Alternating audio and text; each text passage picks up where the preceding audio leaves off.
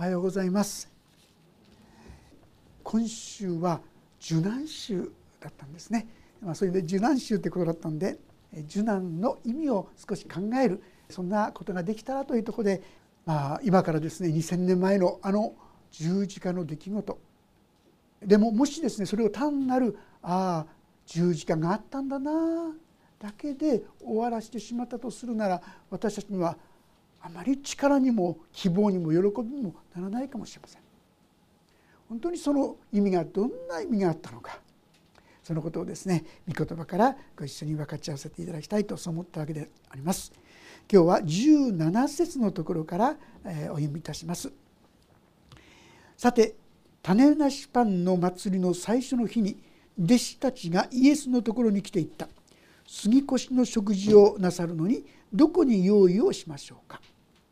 イエスは言われた。都に入りこれこれの人のところに行って言いなさい。私の時が近づいた。あなたのところで弟子たちと一緒に杉越を祝いたい。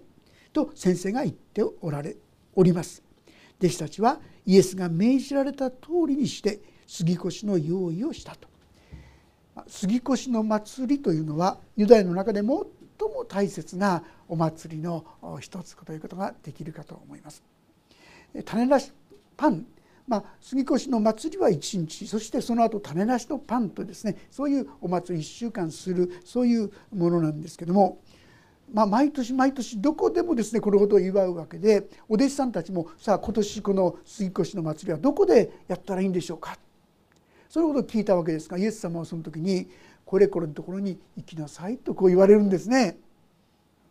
まあ、何にも見てない頼んでもない、まあ、おそらく一度もしかしたら頼んでいたのかもしれませんしあるいはイエス様にぜひ来てもらいたいそう前々から言っていた方がいらっしゃったのかもしれません。分かりませんがとにかくそのようなわけでイエス様はここにって言いましたらすぐにですね弟子たちはそこに行きました行ってみるともうですね用意がされていたその部屋がですね備えられていたそういうことがヨハネの福音書の中には記されていますね。で彼らはその杉越の用意をしたわけでありますが10節夕方になってイエスは12人と一緒に食卓に疲れた。まあ皆さんよくご存知の「最後の晩餐」まあ、今日はそのタイトルを取らせていただいたんですが「最後の晩餐」っていうとあのレオナルド・ダ・ヴィンチのですね映像を皆さん浮かべるんじゃないかと思いますよね。大きなテーブルのとこにずらずらずらっといろんな人がですね並んでいる姿ですがあれは正直まして事実とは違うってことはご存知でしょうか？当時ですね彼らは食事する時にテーブルを使ってたわけじゃないんですよね。まあ、使うとしたら低いテーブルですね。でどうやってするかと言いますとちょっと行儀悪いようですが寝っ転がるんですね。で片方でこう頭をつきながら空いた手でですねその食事を食べるってこういう形なんですよ。よくあのベドウィンっていう遊牧民がですねほら車座を囲んでそして食事をする姿って映像とかそういうの見たことがあると思うんです。あれに近いものだと思いますね。そういう台の上に乗ってそして皆こう食事をする。そういう場面なんですね。レオナルド・ダ・ヴィンチの映像とはちょっとですか。ら違うわけなんですが。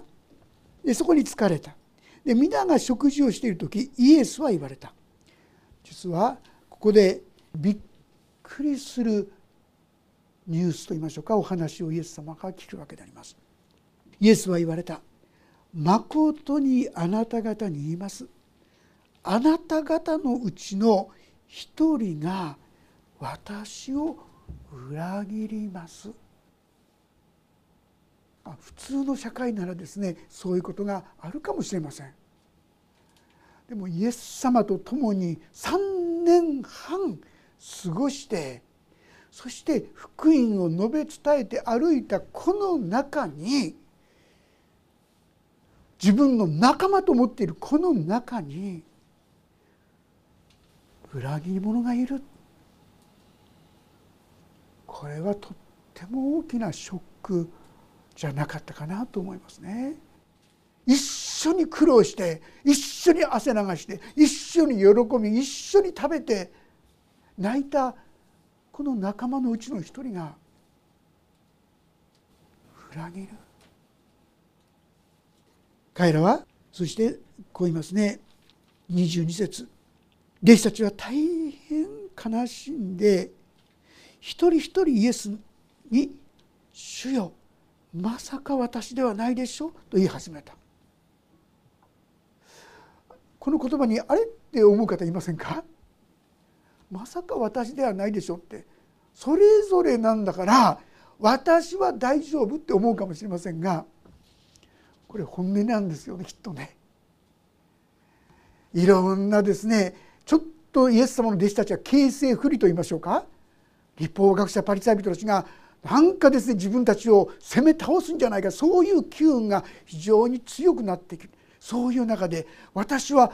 本当にこのイエスと共に歩みきれるだろうかというような不安や心配ももしかしたら心の中にあったのかもしれませんね。ですからまさか私じゃないですよねってイエス様ご存知ですよねってこういう聞き方したということなんですね。でその時にイエス様はイエスは答えられた。私と一緒に手を鉢に浸した者が私を裏切りますと。え？明らかじゃない？こんなこと言っちゃってよかったんですか？と思うかもしれませんが人の子は自分について書いてある通りに去っていきます。しかし人の子を裏切るその人は災いです。そういう人は生まれてこなければよかったのですという非常に厳しい言葉があるわけですよね。裏切る。これはそれほど大きいことだったわけですよね。すると25節イエスを裏切ろうとしていたユダが「先生まさか私ではないでしょう?」と言ったイエスは彼に「いやそうだと言われた」これもなんかですね違和感が皆さんあるんじゃないでしょうかね。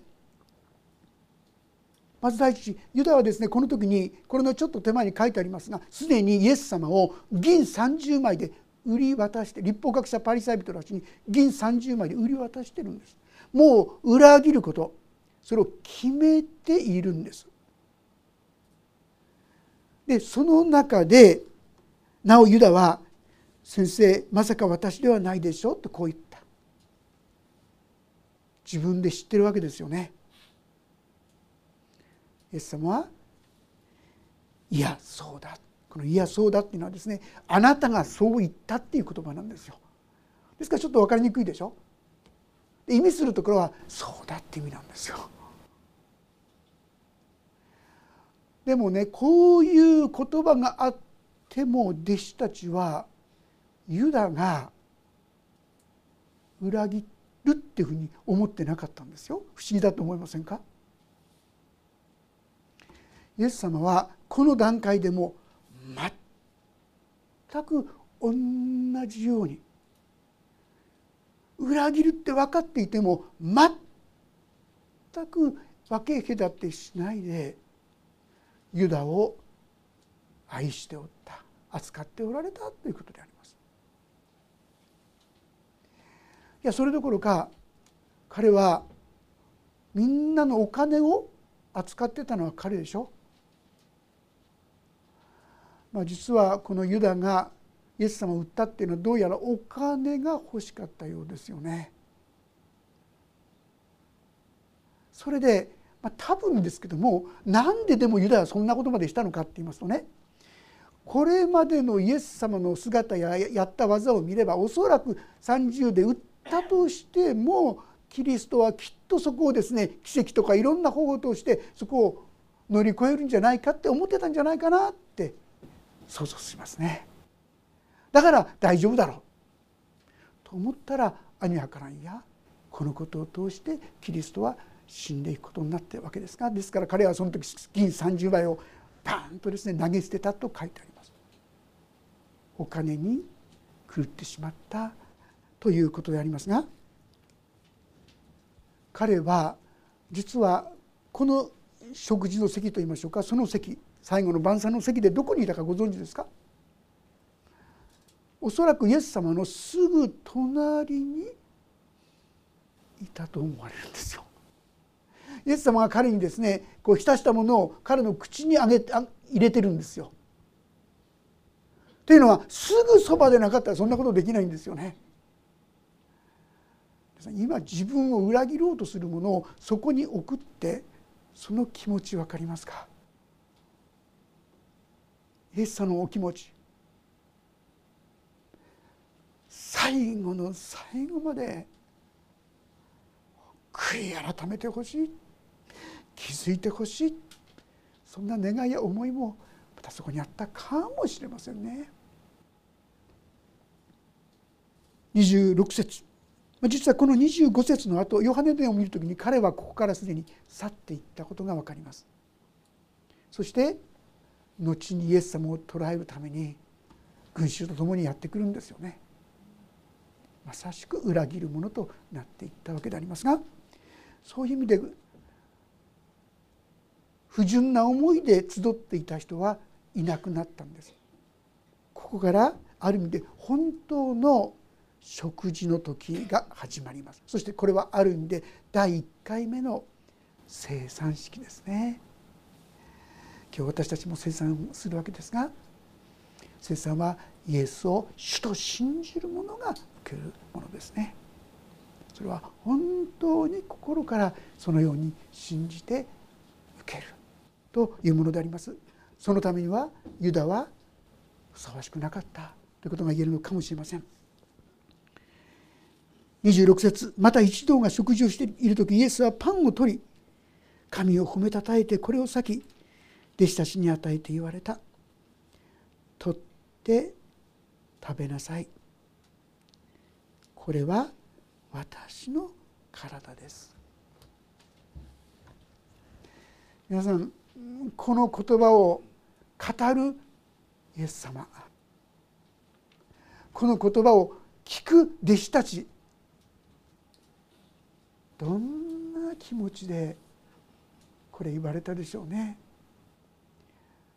これからイエス様は鞭打たれけて血だらけにされて肉が裂かれて釘が打ち込まれてこの苦しみそれが私の体。でもそれであなた方は救われるんだよ。弟子たちもう何度も何度も十字架にかかるということは聞かされていました。ですからああそういうことなのかなと思ったかもしれませんが十分にその意味まで理解できていなかったかもしれませんね。でもイエス様はこのことを語られましたイエス様は本当に命を懸けてこれは私の体ですと言われたこの重さを持って今日私たちも生産を受けたい。そう思うんですね。自分の肉を裂くということを覚悟して決めてそうしてこのことを言われたということを覚えたいと思います。27節。また杯を取り感謝の祈りを捧げた後こう言って彼らにお渡りになった。皆この杯から飲みなさい。これは多くの人のために罪の許しのために流される私の契約の血です。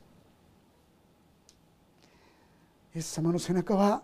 ローマのあの鞭で血だらけですよね。肉片が飛び散るようなそんな厳しい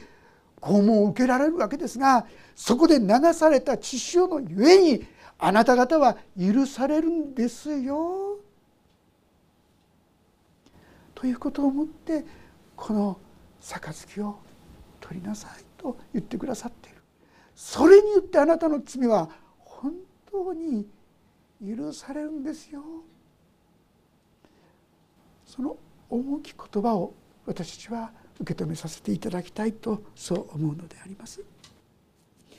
そして彼らは賛美の歌を歌ってオリーブ山へ出かけた。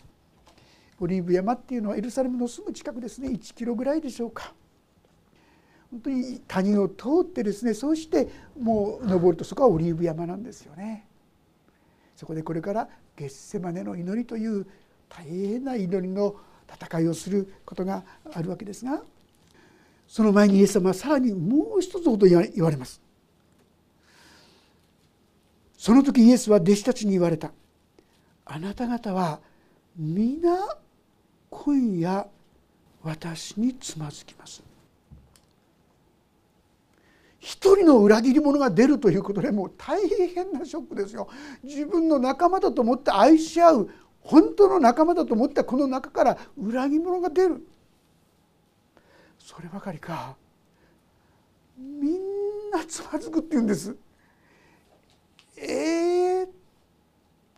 皆さん知ってくださいね。こう言うってことは私たちもみんなつまずくんですよ。でもつまずいたでしょ。皆さんも。つまずいて。でもねここに違いを知ってほしいんですがユダの場合には裏切りなんです。意思的に裏切ったわけですね。だから重いんですよね。でも弟子たちの場合にはつまずきなんです。そしてイエス様はこのつまずきを十分ご存知でそしてあえて言うならそのつまずきのためにこの十字架があるんだよ。とすら言っていると言ってもよいかもしれませんね。31節。その時イエスは弟子たちに言われた。あなた方は皆今夜私につまずきます。私は羊飼いを打つ。すると羊の群れは散らされる。もう何百年も前が予言されていた言葉でした。と書いてあるからです。しかし私はよみがえった後あなた方より先にガリラヤへ行きますこれはイエス様が十字架にかかるわけですがそれで終わりじゃないことをはっきり示してますよね。その後死を打ち破ってよみがえってそうして再び私たちには会うことができるんだこんな希望ものメッセージもこの中にすでに託されて記されていたということができるかと思います。ところがこのような言葉に対してですね我慢ならないっていうのはいいんでしょうか。受け止めないられない人物がいましたね。誰ですか？ああそうそうそうって分かりとるんですがあの感情の豊かなですねペテロはですねこう言うんですね。33節するとペテロがイエスに言った「たとえ皆が私につまずいても私は決してつまずきません」これねあの嘘じゃないと思うんですよこれ本心だったと思うんですよ。俺はどんなことがあったってこのイエス様についていくんだっていう気持ち気概はあったと思うんですよ。ただそこにですね他の人がみんなつまずいてでもってね彼の中にいつもですね自分の方が上だっていうどっかそういう意識があったかなと思いますね。でこういったものをね全部ぐちゃぐちゃもう打ち砕くためにもねあえてペテロはとんでもない失敗をすることを神様お許しになったかなとこう思いますね。ペテロがたとえ皆があなたにつまずいても私は決してつまずきません。イエスは彼に言われた。誠にあなたに言います。あなたは今夜鶏が鳴く前に三度私を知らないと言いますってこう言うんです皆さん今夜ってことはどういうことでしょうか鶏ってのは朝になると「コケコッコー」って叫ぶわけでしょその前にあなたは三度私を知らないという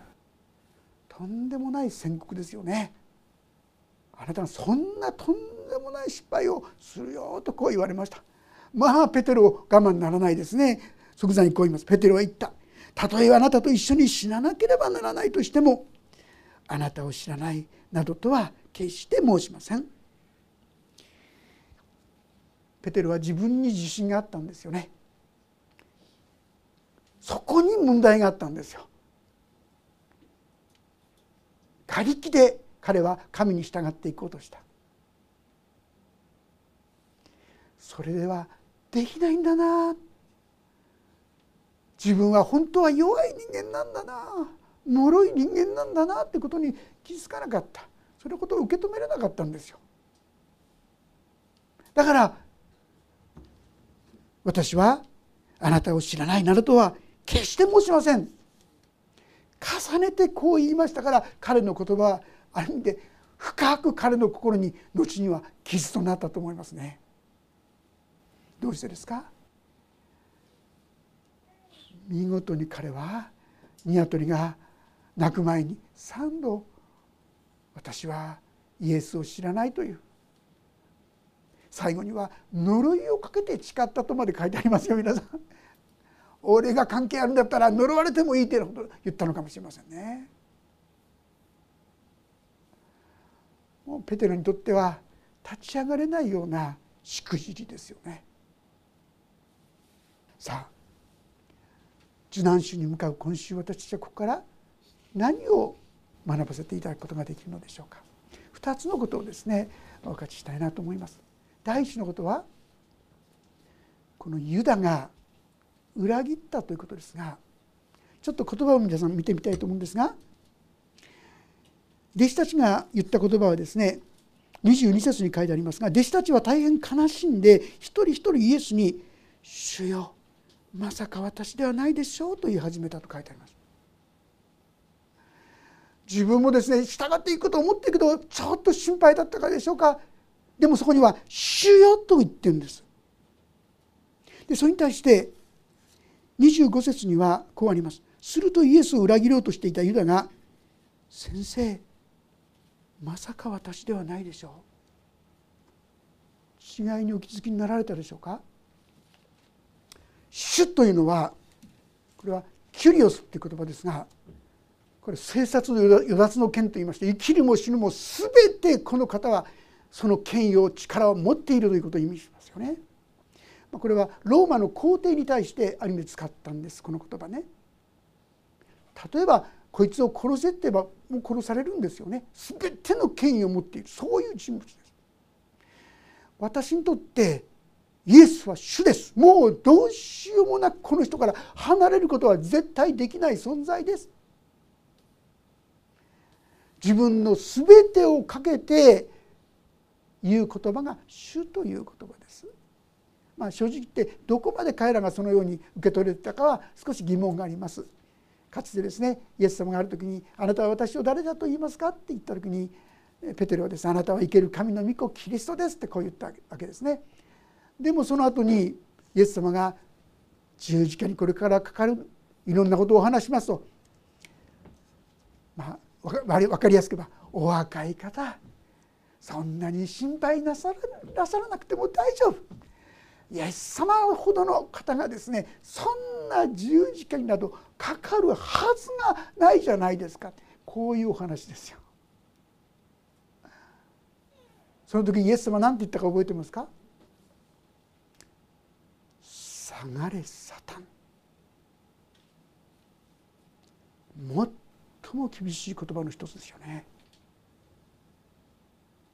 ある意味でペテロはイエス様を思ってイエス様ならってこう言ったつもりが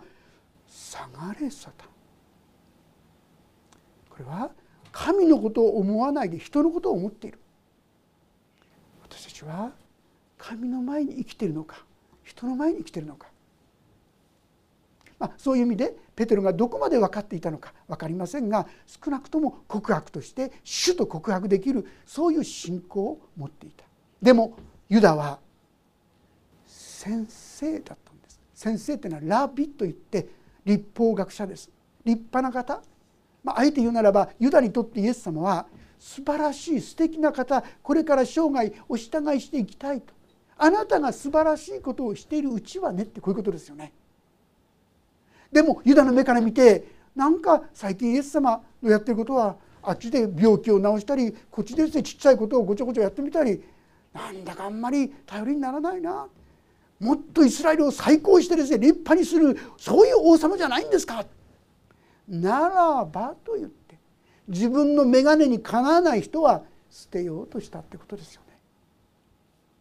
ユダにとってイエス様は選択肢先生いろんな先生の中でこの先生がいいあの先生がやっぱりこっちにしようという先生の一人がイエス様だったってことです。彼にとってイエス様は救い主でも主でもなかった。でも他の弟子にとってはそうじゃなかった。弱さがあります惨めさもありますいろいろあります。でもあなたは主です。私はあなたから離れて生きることはできません。ちょっとここまでいくとですね心がちょっと騒ぐと思いませんか？私たちの中にもどうでしょうか？イエス様を主としているか？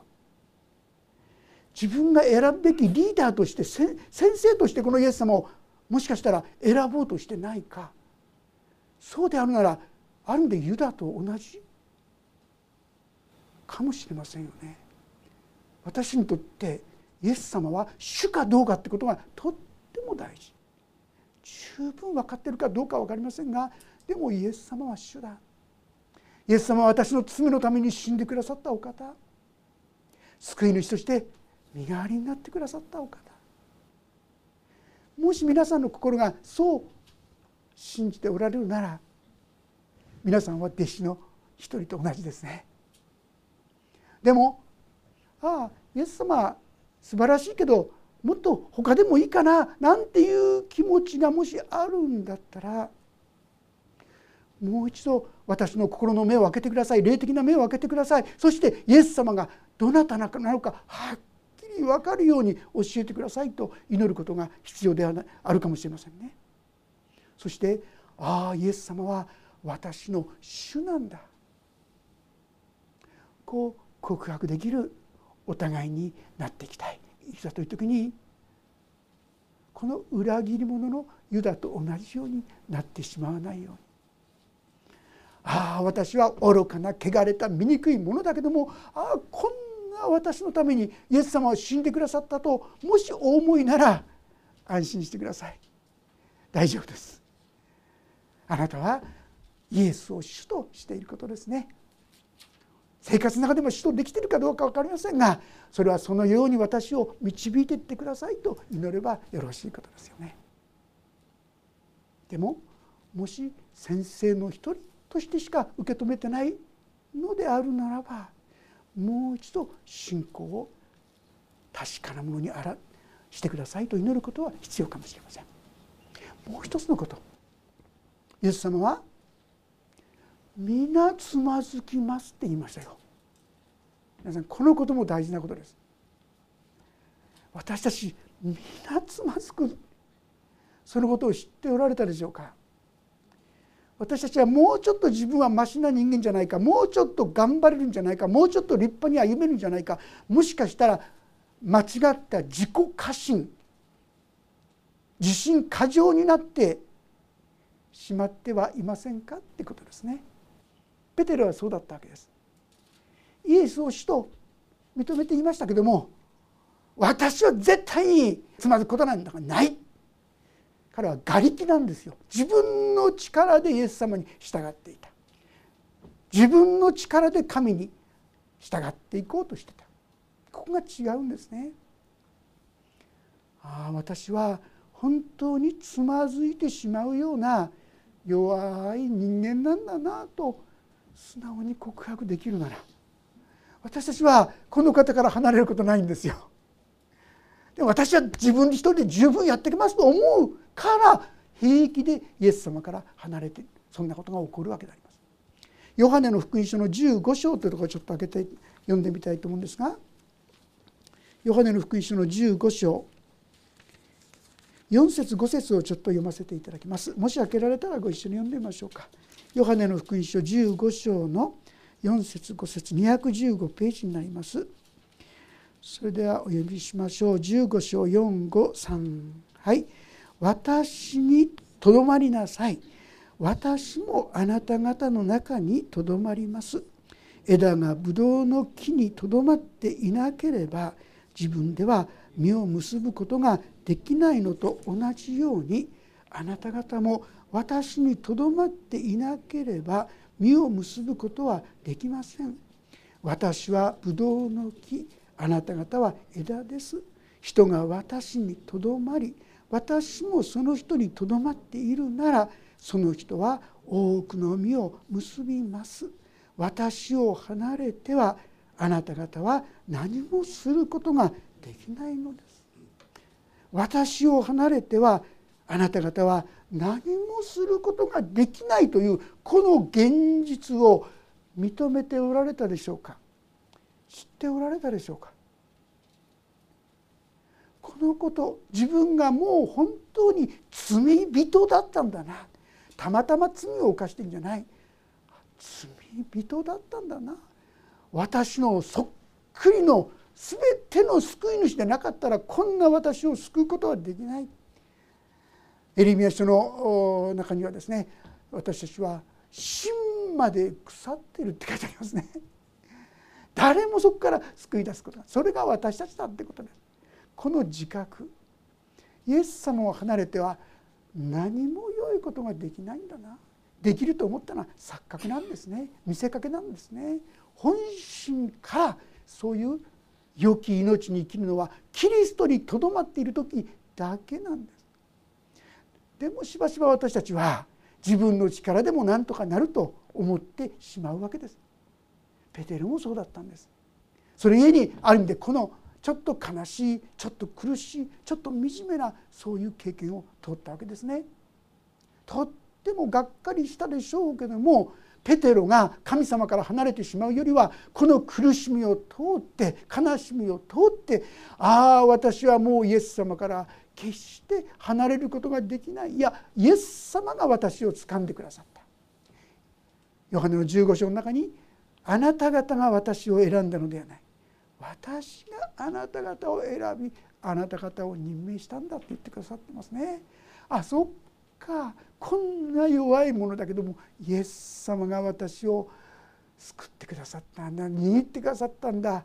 このことに立っていく時に私たちはだんだんだんだんといつも死と共に歩んで主の道を歩むことができる。イエス様はさまざまな意味で十字架にかかってああ私たちが第一には本当にイエスを主とすべきこと。して第二番目には私は弱い。イエス様助けてくださいといつでもこのイエス様により頼んで歩むこと。私はそのためにあなた方の身代わりとして十字架にかかる。このことを言ってくださったわけですね。これは私の体です。イエス様がそう言ってそう生産を定めてくださいました。イエス様が自分の肉を裂いてくださって私たちの全ての罪をもう負ってくださったガラテヤ書2章に私はキリストと共に十字架につけられましたと書いてありますよね。もう十字架でそれはかかって許されているんだそして私たちはキリストと共によみがえりの命が今与えられたんだ。来週このことについてもっと深く学びたいと思いますが復活の命を今や私たちに与えてくださって私たちが神と共に歩むことができるようにしてくださってこの幸いにさらに目が開かれてこの道を共に歩んでいくものとなりたいと思います。あなたのためにイエス様はこの十字架の道を黙々と歩んでくださった。これことをもう一度しっかりと心に留める今週の歩みとされたいと思います。お祈りをいたします。天の父様私たちの身代わりとして十字架にかかってくださった。知っていること聞いていることでも本当にこの私のためにということを私はなかなか受け止めようとしませんでした。自分がどんなに弱いものであったかどんなにいい加減なものであったかそのことに気づかなかったからです。ユダのように裏切るものであったとしてももし悔い改めるなら神をあなたはそれを許してくださることありがとうございます。私たちはつまずくものですけどもそんなつまずくもののためにイエス様は十字架にかかって安心しなさい。私はもうそのことのゆえに裁かれたからと言ってくださることありがとうございます。どうぞこの受難週本当にイエス様がこの私のために全てを投げ打ってそして歩んでくださった。このご愛とこの犠牲をどうぞ覚えさせてくださるように。そして主の愛をしっかりと心の王座にお迎えすることができるように導いてください。お一人一人をどうぞ豊かに豊かに天の恵みと祝福で満ち溢れさせてくださるようにお願いします。イエス・キリストの皆によって祈ります。アーメン。もうしばらくそれぞれの主の前に応答の祈りをお祈りお捧げいただければと思います。